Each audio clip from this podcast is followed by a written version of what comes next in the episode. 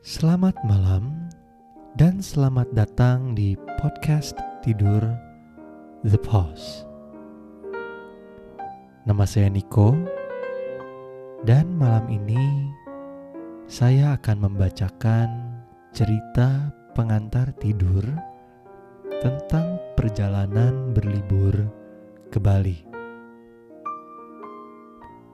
Semoga malam ini kamu bisa tidur lebih mudah dan lebih cepat.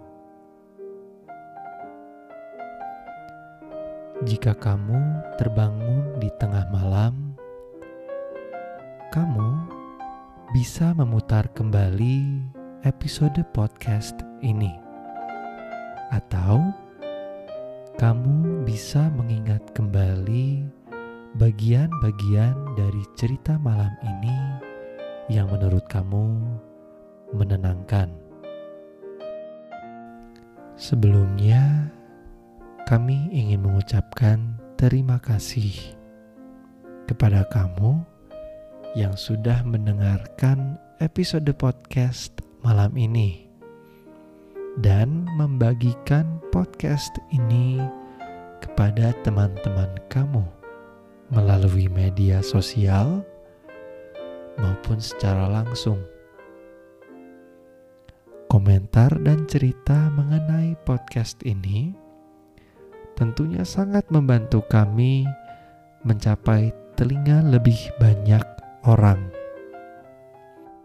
Kami sangat senang jika kami bisa membantu lebih banyak orang tidur lebih nyenyak.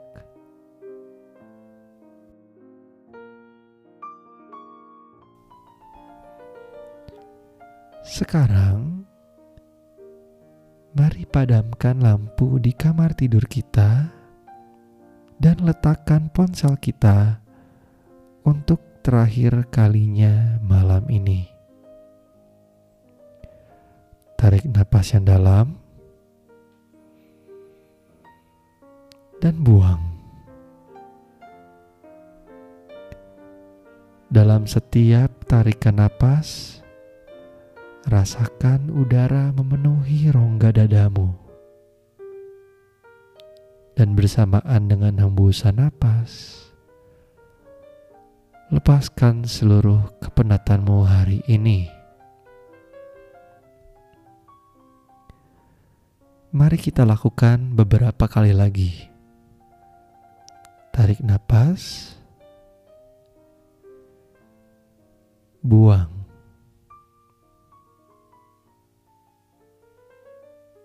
Jika kamu memikirkan hal-hal yang lain ketika bernapas, tidak apa-apa. Perlahan-lahan, kembalikan perhatian kamu ke napasmu. Tarik napas, buang. Tarik napas,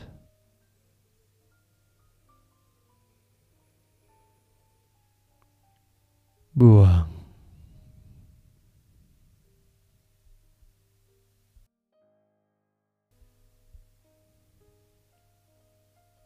Baiklah, malam ini kita akan bersama-sama menikmati keindahan Pulau Dewata. Tepatnya, kita akan berkunjung ke Pura Luhur Uluwatu.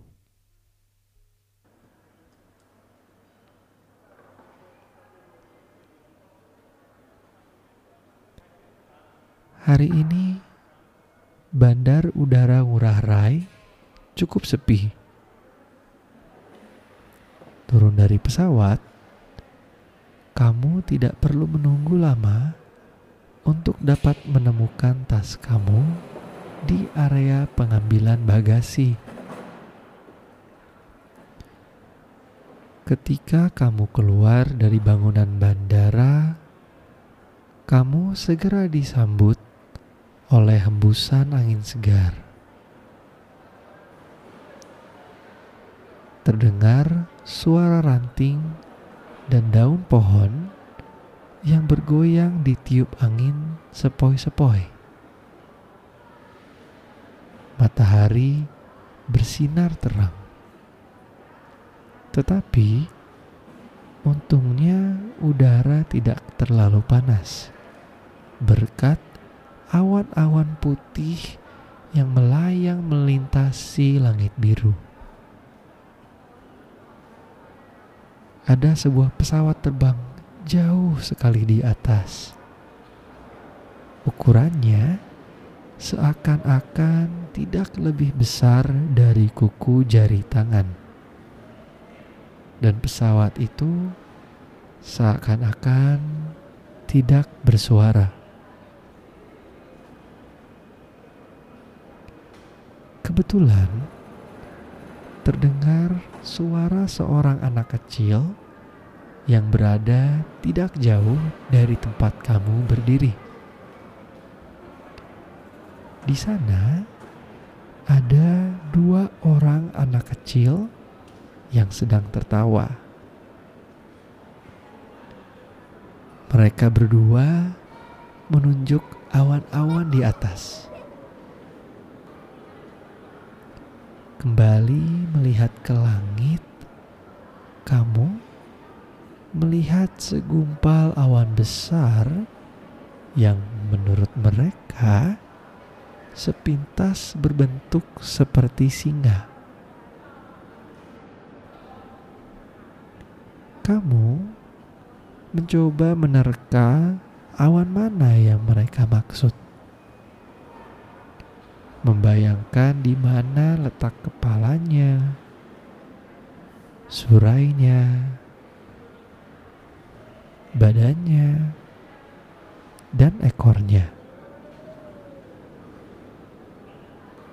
Lalu kata mereka, di dekatnya ada hewan lain. Sebuah awan yang kali ini menyerupai kura-kura. Kali ini kamu lebih cepat menangkap awan mana yang mereka maksud.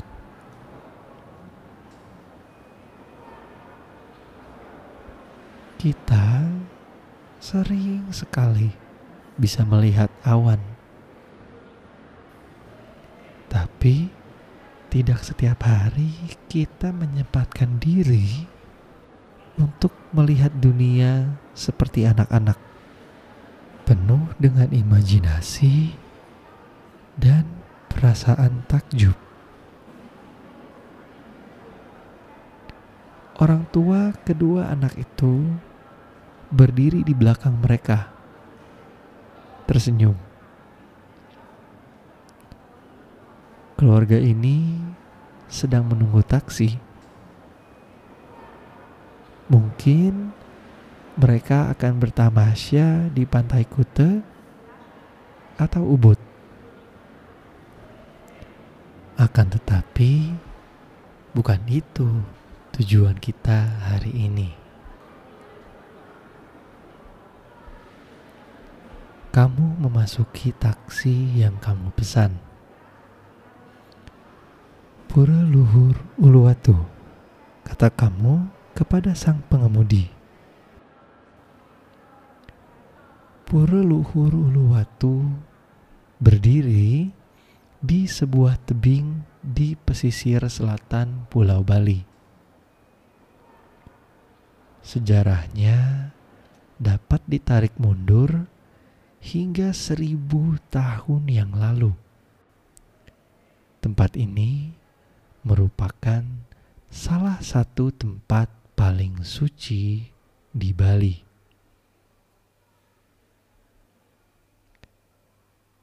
Sepanjang perjalanan, kamu melihat ke kiri dan ke kanan, mengamati berbagai orang yang sedang menjalani hari mereka. Seorang ibu sedang pulang membawa belanjaan. Seorang kakek sedang duduk di warung membaca koran. ada juga dua orang asing yang sedang mengobrol sambil makan es krim. Sesampainya di Pura Luhur Uluwatu, kamu melihat jalan yang panjang dengan anak tangga menanjak dikelilingi oleh pepohonan. Beberapa ekor monyet duduk di sekitar tangga tersebut. Di Pura Luhur Uluwatu memang banyak monyet. Mereka sudah lama tinggal di sana. Mungkin sejak sebelum pura ini ada. Kamu memasukkan semua barang berharga ke dalam ransel kamu, lalu menutupnya rapat-rapat. Monyet-monyet ini alasannya. Hidup seakan-akan di antara serbuan para turis, mereka dikenal usil suka mencuri barang bawaan turis untuk nanti ditukarkan kembali dengan makanan sebagai tebusan.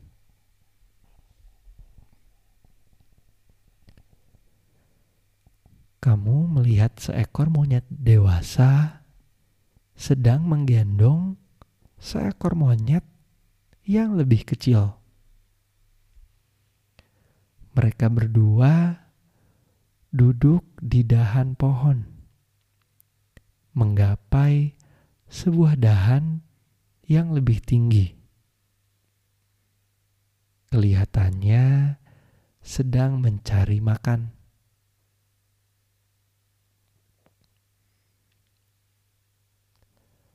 Lalu kamu berjalan dengan santai di sepanjang jalan tersebut menikmati suasananya yang tenang dan asri di sore hari.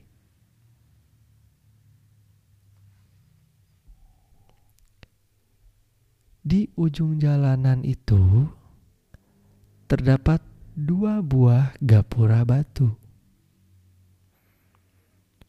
Permukaan keduanya dihiasi dengan pahatan berbentuk daun dan bunga yang mulai pudar karena terkikis oleh air hujan selama bertahun-tahun.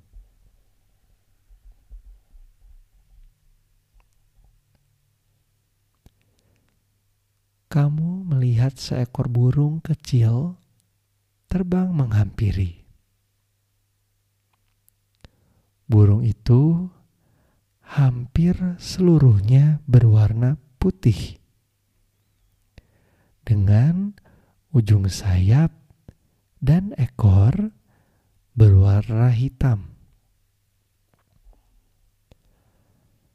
Kamu melihatnya hinggap di atas gapura tersebut.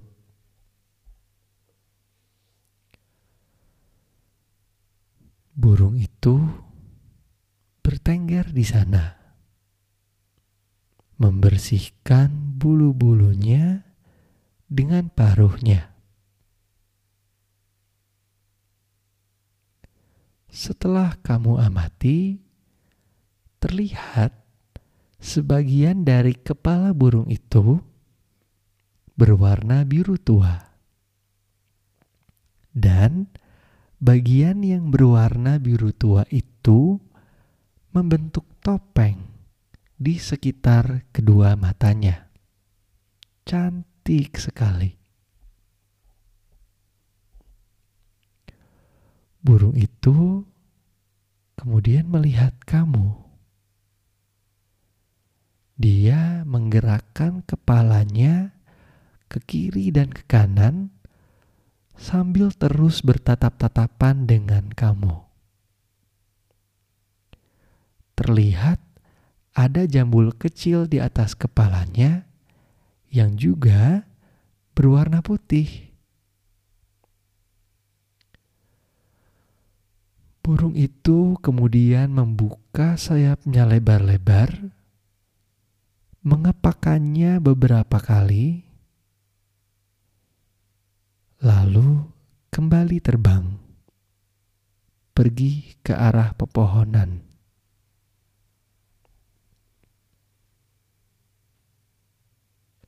Burung itu adalah jalak Bali. Burung khas Bali yang langka. Jadi, beruntung sekali kita bisa melihat burung cantik itu.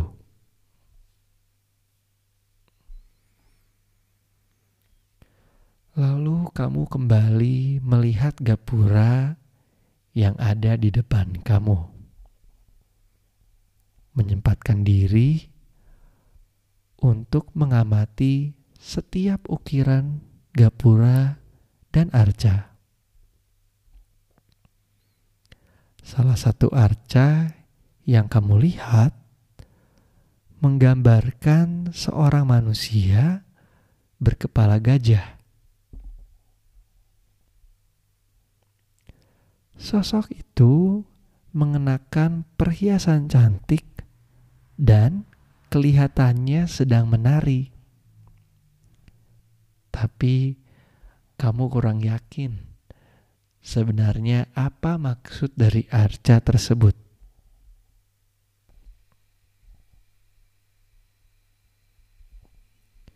Di pelataran pura terdapat beberapa wisatawan sedang memotret indahnya pemandangan sekitar. ada beberapa orang pasangan, juga keluarga, dan beberapa lainnya kelihatannya datang sendirian, sama seperti kamu hari ini. Tanpa sengaja, kamu bertatap muka dengan seseorang yang tidak kamu kenal, seorang turis mancanegara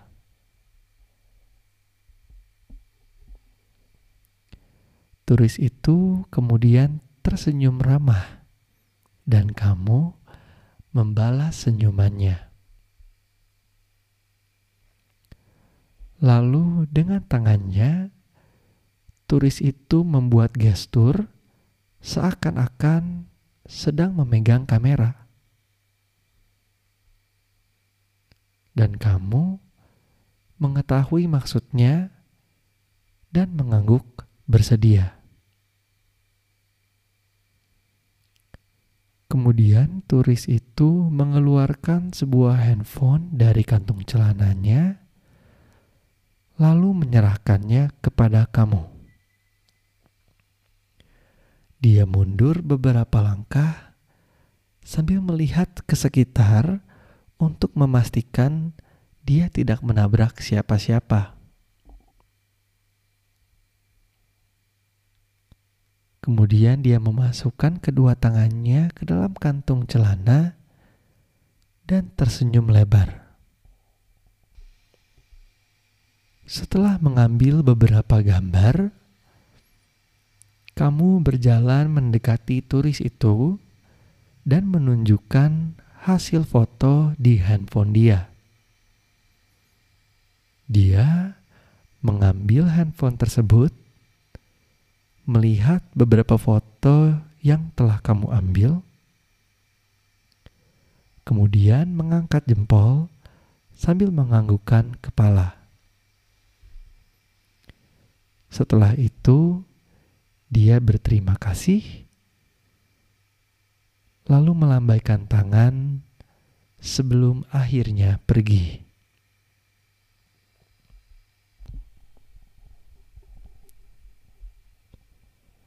Salah satu atraksi di Pura Luhur Uluwatu adalah pertunjukan tari kecak yang ditampilkan bertepatan dengan matahari terbenam. Sore hari, para turis di Pura Luhur Uluwatu mulai berjalan menuju sebuah amphitheater. Sebuah lapangan dengan tempat duduk berundak mengelilinginya. Amphitheater itu terletak di sebuah tebing yang menghadap ke arah barat.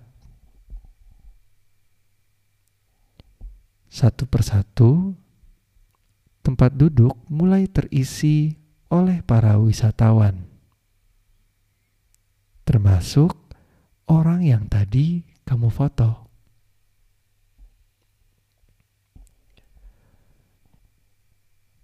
Beberapa penari mulai memasuki lapangan, menceritakan kisah Ramayana, cerita Rama, dan permaisurinya Sinta. Cerita ini ditampilkan oleh lebih dari 50 orang penari yang kebanyakan mengenakan kain dengan motif kotak-kotak berwarna hitam putih.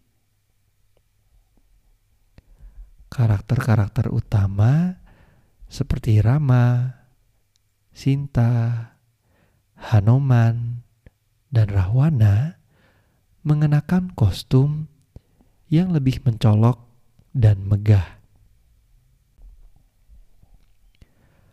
Para penari duduk membentuk satu lingkaran besar dengan para tokoh utama menari di tengah menceritakan kisah Ramayana. Mereka bergerak ke kiri dan ke kanan seirama sambil berseru membentuk ritme dan musik. Tangan dan jemari para penari bergerak lincah sekaligus gemulai memukau semua penonton yang ada di sana. Dalam cerita ini, Sinta diculik oleh seorang raksasa bernama Rahwana. Rama kemudian harus menempuh perjalanan panjang dan pertempuran untuk mengalahkan Rahwana.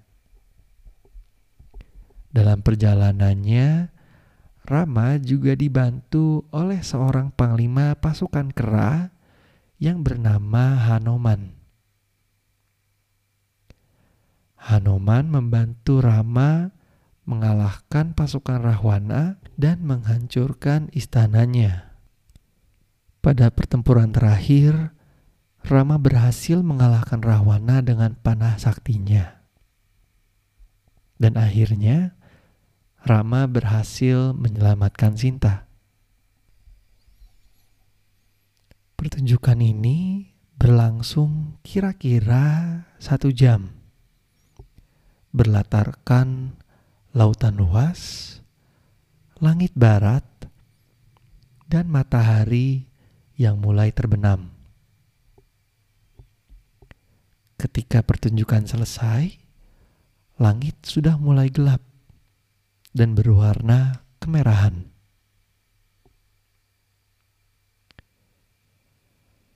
Setelah pertunjukan selesai, para penonton mulai membubarkan diri.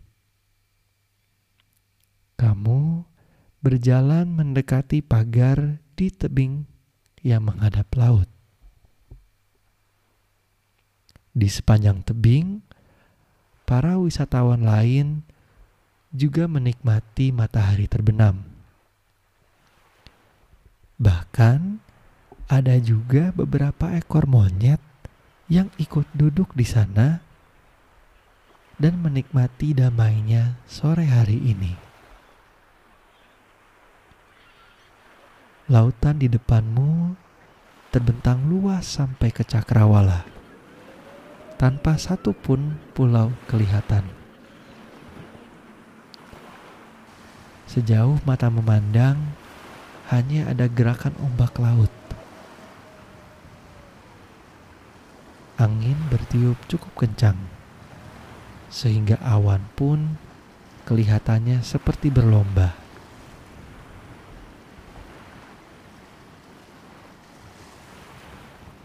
Kamu menarik napas dalam-dalam dan memejamkan mata. Dari bawah tebing, terdengar suara ombak pecah dan berdebur di permukaan batu. Terasa juga tiupan angin sejuk di wajahmu.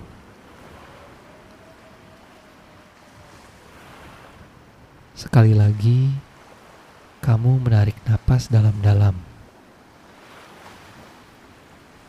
menikmati perjalanan panjang kamu hari ini.